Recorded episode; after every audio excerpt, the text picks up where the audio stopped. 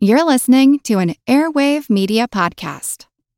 Mom deserves the best, and there's no better place to shop for Mother's Day than Whole Foods Market. They're your destination for unbeatable savings, from premium gifts to show-stopping flowers and irresistible desserts. Start by saving 33% with Prime on all body care and candles. Then get a 15-stem bunch of tulips for just $9.99 each with Prime. Round out Mom's menu with festive rosé, irresistible berry chantilly cake, and more special treats. Come celebrate Mother's Day at Whole Foods Market.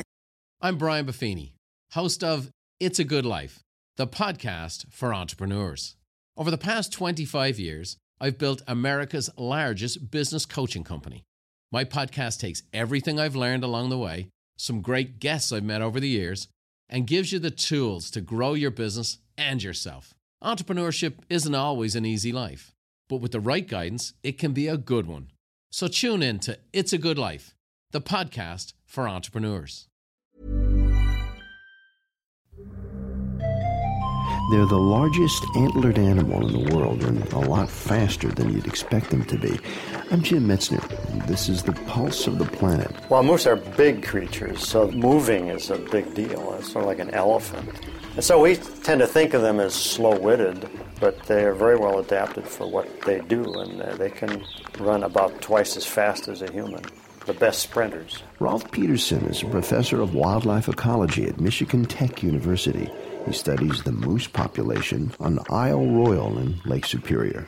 The, the moose is the largest antlered animal left on Earth. There used to be much larger antlered forms during the Pleistocene, but they've all gone extinct. So, moose are the biggest antlered animal we have left. And it's the reason why bull moose, which is the only portion of the moose population that grows antlers, why they live shorter lives, because they have to put so much energy into growing antlers each year and then after the mating season is over, they detach, and then they have to start growing them all over again the next year.